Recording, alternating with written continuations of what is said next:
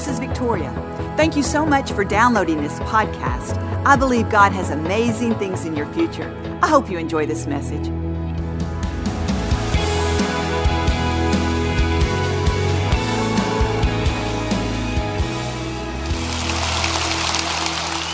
There was a study done at Stanford University that uh, said that attitude is a better predictor of success than IQ.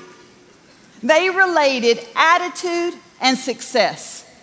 You know, attitude really starts with the way we think about something or someone. And that's how we developed these attitudes.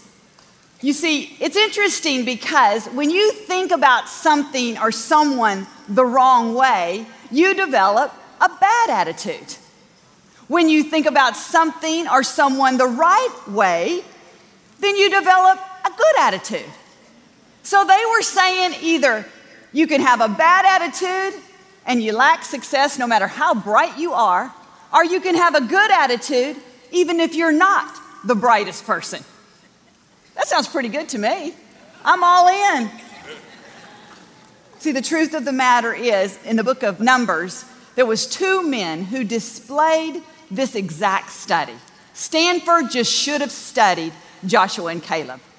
Because these two guys were amazing in their attitude.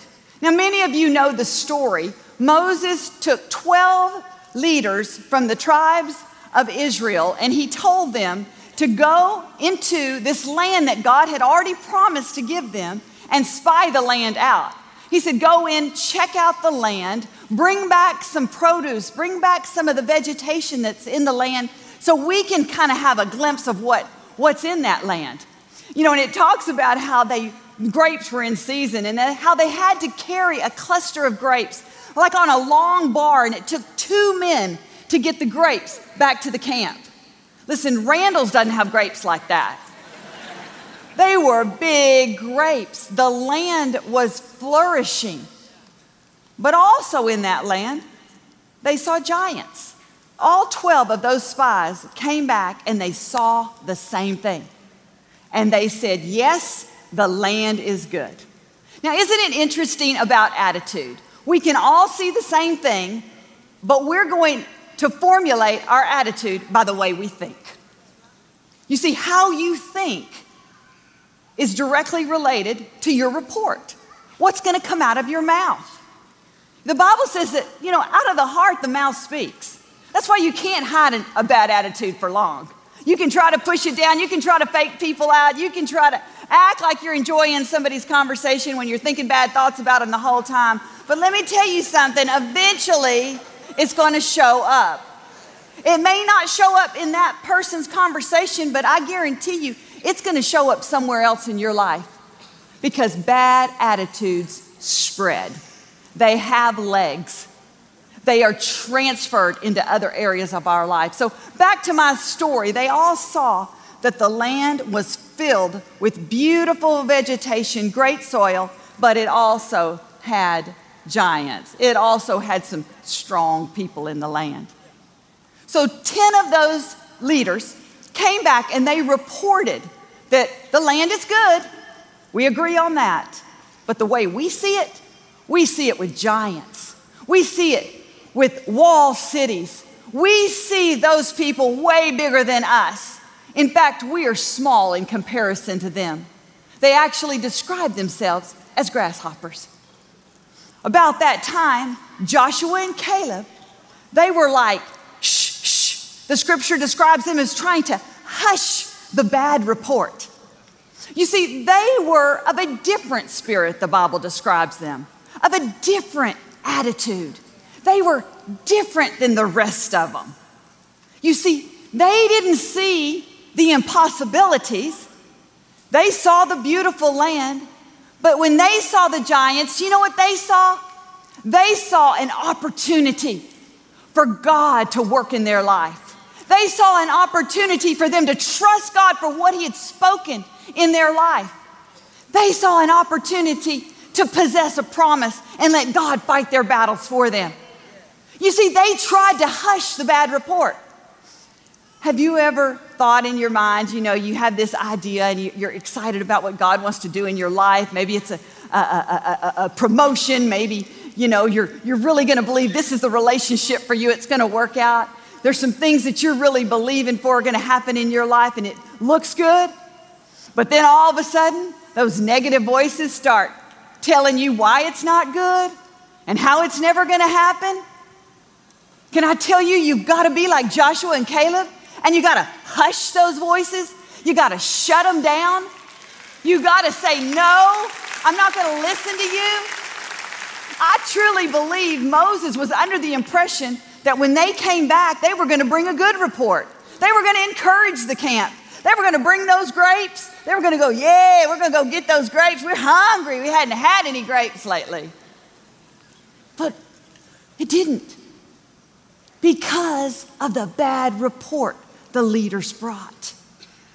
They couldn't hush a bad report. You know what that tells me today? That tells me that we got to drive out negative uh, voices. We can't be negative talkers. We can't transfer negative reports to our family. We can't transmit fear to our children. We can't discipline them from our place of fear. Listen, we want to build faith. We want to be like Joshua and Caleb. Whenever you're blaming someone, I've noticed this, and this is what the Bible tells us they did. They, they literally were so discouraged with this bad report that they began to cry out and blame Moses and Aaron for all the trouble. See, they couldn't even see the miracles and the good things for the fact they were so focused on all their trouble, all the bad report. So they begin to blame and point the finger. Don't you know that was a bad day? It was a bad day. I'm sure that there was disputes among those people that didn't even have to be there because they were, they were so negative. They were in such a bad mood. They couldn't see anything.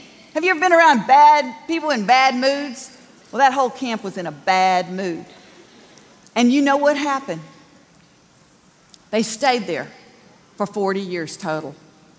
They complained and they remained for 40 years. And that's what a negative attitude does. That's what complaining and griping and, and grumbling does. So, I would, if you find yourself in a place where you're trying to lay blame, I would encourage you to check your attitude. If it's someone else's fault, you need to check your attitude. Because this is my point today. Joshua and Caleb had a different spirit, they had an excellent spirit, an excellent attitude.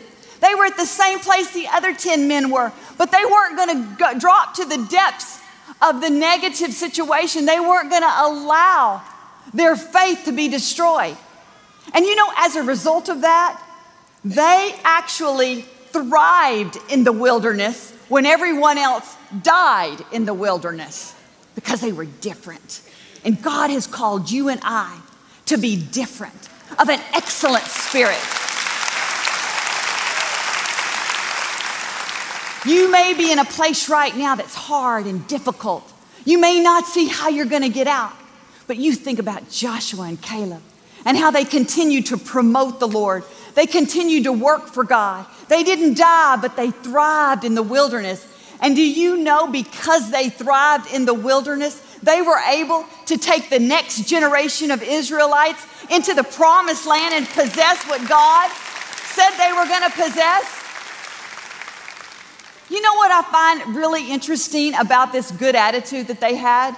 The Bible said that when they went into the promised land, Joshua and Caleb, and took the next generation, they said to the Lord, We feel better than we ever have. We feel stronger than we ever have, and we're ready to take this land. You see, they were ready to take the land back then. They, they, their report was, We can certainly take this land. And that's how we have to be. We have to be of a report. We can certainly do this. We can certainly fight through this because God is going to actually fight our battles for us. If we'll just stay in an attitude of faith and trust, God can do it. When Joshua took the next generation of Israelites into the promised land, this was his motto. This was his vision statement. And I think it's a great vision statement for each and every one of us. He told those people, He said, Look, today, choose who you're going to serve. Choose who you're going to serve. Are you going to serve negative idolatry? you're going to serve bad attitudes? What are you going to serve? But I'll tell you what I'm going to serve and what I've always served. And I, for me and my house, we are going to serve the Lord. We are choosing to take the high road. We're choosing to overlook an offense. We're choosing to hush those negative voices, whether they're in our own mind, wanting to come out of our mouth, or they're from someone else. We have the choice. And that's the bottom line. That was his mission statement to them. You choose what you think about. You choose and you decide who you're going to serve. Listen, we are Joshua and Caleb in this generation. We're not going to pass on fear. We're not going to pass on doubt. And we're not going to spread a negative report. But we're going to go in and we're going to take the land that God promised us. Amen? Amen. Thank you, Lord. Hallelujah. Thank you for listening to the Joel Osteen Podcast. Help us continue to share the message of hope with those all over the world. Visit joelosteen.com slash give hope to give a gift today. Thanks so much for listening to today's message. I hope you'll subscribe so you can receive the latest podcast to keep you inspired all through the week.